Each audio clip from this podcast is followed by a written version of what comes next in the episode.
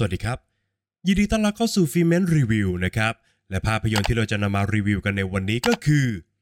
ปิดเมืองล่า พัทยาฮีท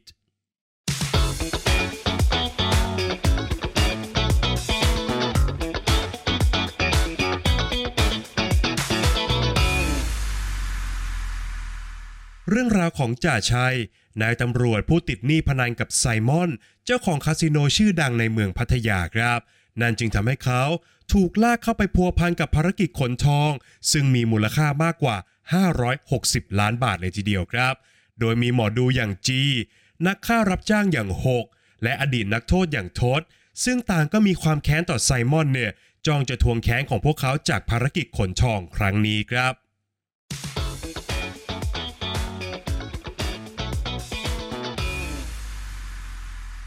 หากว่ากันด้วยเรื่องของความกล้าหาญในการก้าวออกจาก safe zone รวมไปถึงการผลิตผลงานภาพยนตร์แนวใหม่ๆ ให้กับวงการภาพยนตร์ไทยแล้วนะครับ หากเราไม่นับค่ายเนรมิตหนังฟิล์มเนี่ย ก็มีค่ายฮอลลีวูดไทยแลนด์นี่แหละครับที่ดูจะเข้าเค้าสักหน่อย ชัดเจนมาตั้งแต่ผลงานเปิดตัวอย่าง The Lake บึงกาฬ ที่แม้ว่าในภาพรวมแล้วเนี่ยเราจะยังเห็นปัญหาได้จากการเล่าเรื่อง รวมไปถึงการคุมสเกลของตัวภาพยนตร์เองนะครับแต่มันก็ปฏิเสธไม่ได้เหมือนกันครับว่า งานสร้างของภาพยนตร์นั้น มันทัดเทียมระดับสากล และก็เป็นบรรทัดฐานที่มันน่ายกย่องมากๆครับขณะที่ภาพยนตร์สยองขวัญเรื่องมอม ก็ดูจะเป็นผลงานที่มีทิศทาง รวมไปถึงมีกลิ่นอายที่มันแตกต่างจากภาพยนตร์ทั่วไปในตลาดอยู่เหมือนกันครับ การมาถึงของผลงานล่าสุดอย่างปิดเมืองล่าพัทยาฮีทภาพยนตร์แนวอาชญากรรม ซึ่งเป็นอีกหนึ่งแนวทางที่อาจจะไม่ได้มาให้เห็นบ่อยนักในวงการภาพยนตร์ไทยนะครับ มันจึงนับเป็นอีกหนึ่งผลงานที่ผมเฝ้ารอ แต่น่าเสียดายครับ หลังจะได้รับชมแล้วเนี่ย ผมไม่สามารถกล่าวชื่นชมมันได้อย่างเต็มปากจริง ๆ ครับ ชัดเจนตั้งแต่ยังไม่พ้น 15 นาทีแรกของภาพยนตร์เลยนะครับว่า ปิดเมืองล่า Pattaya Heat ได้ทำการหยิบยืมสไตล์การเล่าเรื่องของผู้กำกับภาพยนตร์อย่าง Quentin Tarantino มาใช้ ไม่ว่าจะด้วยการแบ่งเนื้อหาออกเป็นหลายบทหลายตอน การใช้ตัวหนังสือช่วยบอกเล่าสถานการณ์การเล่าเรื่องจากหลายตัวละคร หรือบทสนทนาที่มันแฝงไปด้วยความตลกร้ายครับ นั่นจึงทำให้ตัวละครอย่างฟ้า หญิงสาวผมบ๊อบไว้หน้าม้า ผู้ซึ่งเกี่ยวพันกับหัวหน้ามาเฟียในเรื่องเนี่ย มันก็ชวนให้คิดถึงตัวละครอย่าง Mia Wallace จากภาพยนตร์เรื่อง Pulp Fiction อย่างหลีกเลี่ยงไม่ได้เลยครับ นอกจากนี้การเล่าเรื่องราวของเหล่าอาชญากรตัวเล็กๆ ซึ่งมี character จัดจ้านจนล้นเนี่ย มันก็แฝงไปด้วยลายเซ็นของ Guy Ritchie อยู่เต็มเปี่ยมเลยนะครับ ซึ่งแม้ฟังดูเบื้องต้นแล้วเนี่ย จะทำให้ปิดเมืองล่าพัทยาฮีทดูเป็นภาพยนตร์ที่มีสไตล์โดดเด่น แต่เมื่อกลิ่นอายเหล่านั้นเนี่ยมันชัดเจนเกินไป จึงทำให้ตัวหนังเนี่ยขาดความเป็นตัวเองครับ และโดยเฉพาะเมื่อต้นขั้วของแรงบันดาลใจเหล่านั้นเนี่ยมันเป็นผลงานที่ถูกยกย่องระดับขึ้นหิ่ง มันกลับยิ่งกลายเป็นข้อผูกมัด และก็ชวนให้ผู้ชมเนี่ยเปรียบเทียบไปโดยปริยายครับ ซึ่งแน่นอนครับว่าภาพยนตร์เรื่องปิดเมืองล่าพัทยาฮีทยังห่างชั้นกับแรงบันดาลใจของตัวเองอยู่หลายช่วงตัวครับ ภาพยนตร์ใช้ช่วงเวลาราวหนึ่งชั่วโมงแรก ในการปูทิศทาง และก็ทำให้ผู้ชมเนี่ยรู้จักกับตัวละครนะครับ ซึ่งโดยจังหวะและก็วิธีการข้างต้นของภาพยนตร์นะครับ ก็ทำให้ผู้ชมเนี่ยเกาะติดไปกับเรื่องราวได้ แม้จะยังไม่มีฉากแอคชั่นเลยก็ตามครับกระทั่งเมื่อตัวละครทุกคนเนี่ยถูกเคี่ยวกรำจนได้ที่ และเนื้อหาดำเนินมาถึงจุดที่เริ่มเข้มงวดมากขึ้นนะครับ ตัวหนังเนี่ยกลับออกอาการแกว่งอย่างเห็นได้ชัดครับ ไม่ว่าจะด้วยการหยิบยื่นความสัมพันธ์อันแสนฉาบฉวยให้กับตัวละคร หรือการพาตัวละครเข้าสู่สถานการณ์ที่มันยิ่งใหญ่ เกินกว่าที่พวกเขาเนี่ยจะสามารถแก้ไข หรือกระทั่งต้านทานได้ครับ ซึ่งสถานการณ์เหล่านั้น มันก็ได้แสดงให้เห็นถึงการตัดสินใจของตัวละคร ที่มันไร้ซึ่งเหตุผลและก็ไร้ซึ่งแรงจูงใจอย่างสิ้นเชิงครับโดยเฉพาะเมื่ออ้างอิงจากตัวตนของพวกเขา ที่มันถูกถ่ายทอดมาตลอดหนึ่งชั่วโมงแรกของเรื่อง ทุกครั้งที่ความเจ็บปวดหรือความตายเกิดขึ้นในเรื่องเนี่ย มันนับเป็นสิ่งที่ตัวละคร พร้อมจะมองข้ามไปได้โดยไม่สะทกสะท้าน ซึ่งสิ่งเหล่านั้นก็ส่งผลมาถึงผู้ชมโดยตรงครับเมื่อความสูญเสียนั้นดูไม่ได้มีคุณค่ามากพอ ให้กับตัวละครเนี่ยต้องคร่ำครวญถึงด้วยซ้ำไปนะครับ ผู้ชมเนี่ยจึงรู้สึกเฉยชาไปกับทุกสถานการณ์ด้วยเช่นกันครับ ก่อนที่ตัวหนังจะมอบการตัดสินใจที่มันผิดเพี้ยน และก็บิดเบี้ยวที่สุดให้กับตัวละครอย่างจ่าชัย ซึ่งเป็นการตัดสินใจที่ทำให้ผมเนี่ยตัดขาดจากภาพยนตร์โดยสมบูรณ์เลยครับ ในภาพยนตร์แนวอาชญากรรมแบบนี้นะครับ ตัวละครประเภทหญิงร้ายชายเลว เป็นทั้งเสน่ห์และก็อาวุธชิ้นสำคัญนะครับ ในการหลอกล่อความรู้สึกของผู้ชม เพราะมันแสดงให้เห็นนะครับว่า ทุกตัวละครนั้นสามารถหักหลังชิงเหลี่ยมกันได้ เพื่อผลประโยชน์ของตัวพวกเขาเองครับ แต่ถึงกันนั้นทุกการกระทำเนี่ยมันย่อมต้องการเหตุผลในการสนับสนุนนะครับ ซึ่งภาพยนตร์เนี่ยไม่มีให้เลยครับ เนื่องจากตัวหนัง มีเส้นเรื่องและก็เงื่อนปมที่มันต้องสาสางอยู่เยอะเกินไป จึงทำให้ทิศทางของภาพยนตร์นั้นหักเลี้ยวไปมาจนน่าสับสนครับ โดยเฉพาะในช่วงองค์สุดท้าย ซึ่งเป็นการขมวดทุกอย่างเข้าหากันกลับกลายเป็นว่า เรื่องที่ชักพาให้ตัวละครมานั่งอยู่ในโต๊ะเจรจาร่วมกันเนี่ย มันไม่ใช่ภารกิจป้นชิงทองด้วยซ้ำไปครับ แน่นอนครับว่าภาพยนตร์ทุกเรื่องนั้นย่อมมีบาดแผล ซึ่งบทภาพยนตร์รวมไปถึงวิธีการนำเสนอของเรื่องราวเนี่ย คือส่วนสำคัญในการปกปิดบาดแผล รวมไปถึงช่องโหว่ดังกล่าวให้มากที่สุดนะครับ แต่สำหรับปิดเมืองล่าพัทยาฮีทมันกลับปล่อยให้รอยแผลเหล่านั้นเนี่ยยังคงอยู่ และก็รับหน้าที่ในการเปิดแผลใหม่ๆ ต่อไปเรื่อยๆ ตลอดจนจบเรื่องเลยครับ การใช้มุกตลกเพื่อกลบเกลื่อนความล้มเหลวทางการเล่าเรื่อง มันกลับยิ่งตอกย้ำให้เห็นปัญหาเหล่านั้นเนี่ยชัดเจนมากขึ้นกว่าเดิมครับ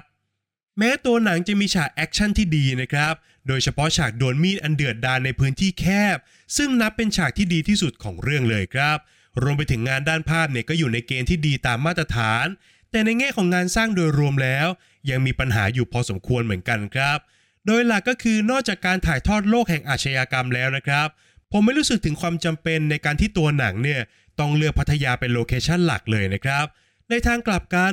หากยกเนื้อหาแบบเดียวกันเนี่ยมาเล่าเรื่องอยู่ในฉากหลังที่เป็นกรุงเทพมหานคร ผมรู้สึกว่าภาพรวมของมันเนี่ยก็ไม่ได้ออกมาแตกต่างกันสักเท่าไหร่ครับ นอกจากนี้ผมยังรู้สึกมีปัญหากับดนตรีประกอบของภาพยนตร์มากๆ เนื่องจากมันพยายามใช้ดนตรีในการกำหนดอารมณ์ของแต่ละฉาก มากกว่าการสร้างความเข้มข้นให้กับสถานการณ์ครับ รวมไปถึงการเลือกใช้เพลงธีมบ่อยเกินไปจนเสียอรรถรสในขณะที่การตัดต่อเนี่ยก็ไม่สามารถถ่ายทอดพื้นที่และก็เวลาของเรื่องได้อย่างชัดเจนครับ รวมถึงไม่สามารถควบคุมความตึงเครียดของภาพยนตร์ ให้มันดำเนินไปอย่างลื่นไหลได้มากพอครับ อีกหนึ่งจุดขายของภาพยนตร์ก็คือ ทัพนักแสดงชั้นนำของเมืองไทยนั่นเองครับ ซึ่งว่ากันตามตรงแล้วนะครับ แต่ละคนเนี่ยก็มอบการแสดงที่ดีตามมาตรฐานของตัวเองนั่นแหละครับ แต่หากเรามองจากภาพรวมแล้ว การแสดงของพวกเขาเนี่ยกลับไม่ได้เป็นเนื้อเดียวกันเลยครับ ราวกับว่าแต่ละตัวละครนั้น หลุดมาจากโลกคนละใบยังไงอย่างนั้นเลยครับ สุดท้ายนี้จึงกล่าวได้นะครับว่า ปิดเมืองล่าพัทยาฮีท เต็มไปด้วยองค์ประกอบ ที่พร้อมจะเป็นภาพยนตร์แนวอาชญากรรมที่เข้มข้นและก็มีคุณภาพ แต่ตัวหนังเนี่ยกลับโยนทุกโอกาสทิ้งไปอย่างไม่น่าให้อภัยเลยครับ เมื่อมองจากมุมนี้แล้วนะครับ จึงไม่มีคำอื่นใดให้กล่าวนอกจากคำว่าเสียดาย เสียดาย และก็เสียดายครับ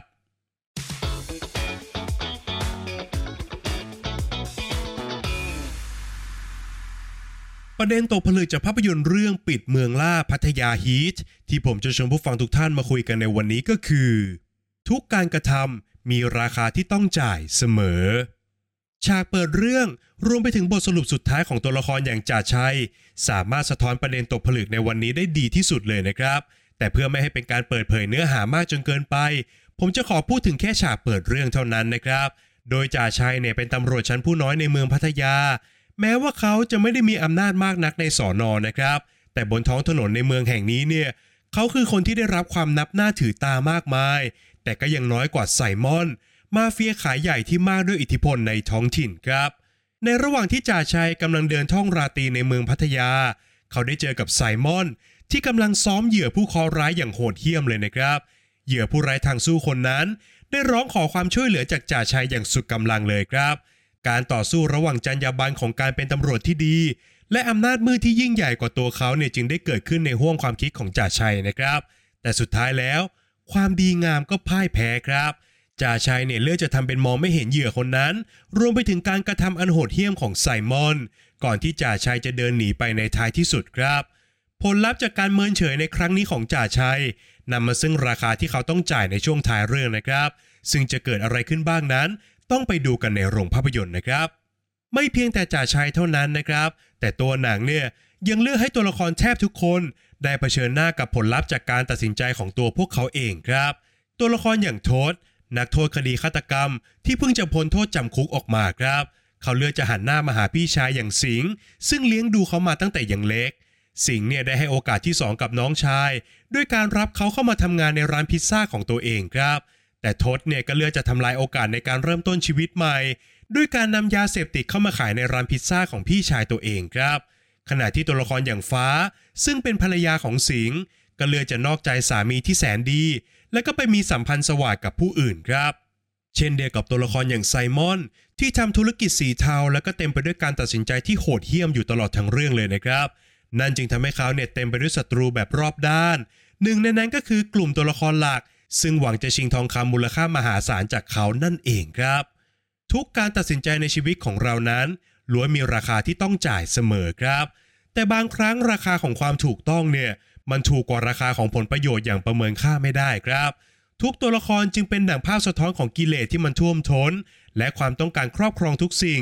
จนเลือกที่จะก้าวข้ามความถูกผิดไปแล้วนะครับ ไม่ว่าจะเป็นการครอบครองอำนาจ ทรัพย์สิน หรือกระทั่งสิทธิในร่างกายของผู้อื่น และแม้ว่าการตัดสินใจที่มันสวนทางกับคุณธรรมนั้น มันจะมอบความหอมหวานให้กับเราได้นะครับ แต่อย่างที่ได้กล่าวไปครับว่า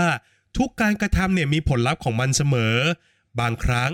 ราคาที่เราต้องจ่าย อาจไม่ใช่เพียงแค่ทรัพย์สินหรือว่าของนอกกายเท่านั้นนะครับ หากแต่มันคือความรู้สึกผิดที่ฝังลึกอยู่ในใจ อย่างที่เราเนี่ยไม่อาจไถ่ถอนได้ ฝากไว้ให้คิดกันนะครับ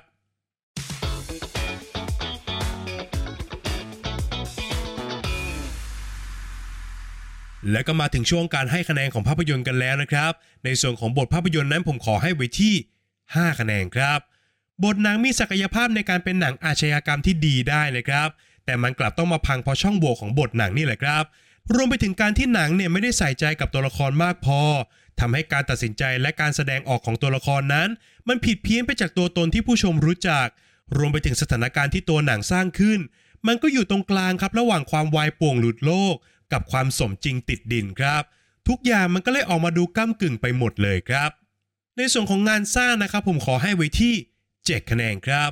งาน production ของหนังเนี่ยมีทั้งส่วนที่ดีและก็ส่วนที่น่าตำหนินะครับส่วนที่ดีก็คืองานด้านภาพของหนัง รวมไปถึงการออกแบบคิวบูที่มันดูดีทีเดียวนะครับ แต่ผมเสียดายที่ตัวหนังเนี่ยไม่ได้ใช้ความเป็นเมืองพัทยาได้อย่างคุ้มค่าสักเท่าไหร่ครับพูดง่ายๆก็คือถ้าตัวหนังเนี่ยย้ายเหตุการณ์ทั้งหมดในเรื่องไปเกิดที่อื่น มันก็ไม่มีอะไรเปลี่ยนแปลงเลยครับ อีกอย่างที่ผมรู้สึกติดขัดก็คือ การโหมดนตรีประกอบจนเยอะเกินไป ซึ่งมันขัดกับภาพที่อยู่บนจอมากๆครับ ในส่วนของนักแสดงนะครับ ผมขอให้ไว้ที่ 6 คะแนนครับ ตัวหนังเนี่ยได้รวมเอาทัพนักแสดงชั้นนำมาไว้ที่เดียวกันมากมายนะครับ แต่ผมรู้สึกว่าในภาพรวมแล้วเนี่ยนักแสดงแต่ละคนดูจะต่างคนต่างเล่น และก็มอบการแสดงที่ไปคนละทิศคนละทางกันเลยครับ คนที่ดูจะไปรอดที่สุดก็คือคุณอนันดาเอเวอริงแฮมที่ดูจะเป็นธรรมชาติและก็เป็นมนุษย์ที่สุดในทุกคนแล้วนะครับ ส่วนพี่น้อยวงพลูแล้วก็พี่เอกธเนศเนี่ยเป็นสองคนที่ผมชื่นชอบการแสดงของทั้งคู่มาโดยตลอดนะครับ แต่ด้วยบทหนังที่มันขาดความต่อเนื่องทำให้ตัวละครของพวกเขาเนี่ยมีอาการแบบผีเข้าผีออก แล้วก็เปลี่ยนบุคลิกอยู่ตลอดเวลาเลยครับ ข้อคิดที่ได้นะครับผมขอให้ไว้ที่ 5 คะแนนครับ ประเด็นของหนังนั้นเรียบง่ายมากๆ ว่าด้วยราคาที่ต้องจ่ายสำหรับการกระทำของตัวเองนะครับ แต่ปัญหาสำคัญก็คือ ผู้ชมเนี่ยไม่สามารถเชื่อการกระทำของตัวละครได้ครับ ประเด็นของหนังมันก็เลยถูกลดทอนน้ำหนักลงไปด้วยอย่างน่าเสียดายครับ ส่วนสุดท้ายก็คือส่วนของความสนุกนะครับ ผมขอให้ไว้ที่ 6 คะแนนครับ ผมชอบช่วงครึ่งแรกของหนังมากๆนะครับ ช่วงที่ตัวละครแต่ละคนเนี่ยค่อยๆ ถูกแนะนำอย่างมีสไตล์ครับ แต่พอมันปูทุกอย่างจนได้ที่ ช่วงครึ่งหลังของมันเนี่ยกลับเลือกทิศทางที่ผมไม่ค่อยถูกจริตสักเท่าไหร่ครับ ซึ่งรีวิวจากรอบสื่อหลายสำนักเนี่ยก็ดูจะชอบกันนะครับ แต่ผมเรียนตามตรงว่ามันไม่เข้ากับผมจริง ๆ ครับ ผมว่าความทีเล่นทีจริงของมันเนี่ยทำให้ความเข้มข้นทางอารมณ์ รวมไปถึงความน่าเชื่อถือของมันเนี่ยหายไปอย่างสิ้นเชิงครับ บวกกับการตัดสินใจบางอย่างของตัวละครด้วยแล้ว มันดีดผมออกจากหนังไปไกลจนกลับไม่ได้เลยครับ จากคะแนนทั้ง 5 ส่วนนะครับหารเฉลี่ยกันออกมาแล้วทำให้ภาพยนตร์เรื่อง ปิดเมืองล่าพัทยาฮีทได้คะแนนเฉลี่ยจากฟรีเมนต์ไปอยู่ที่ 5.8 คะแนนครับ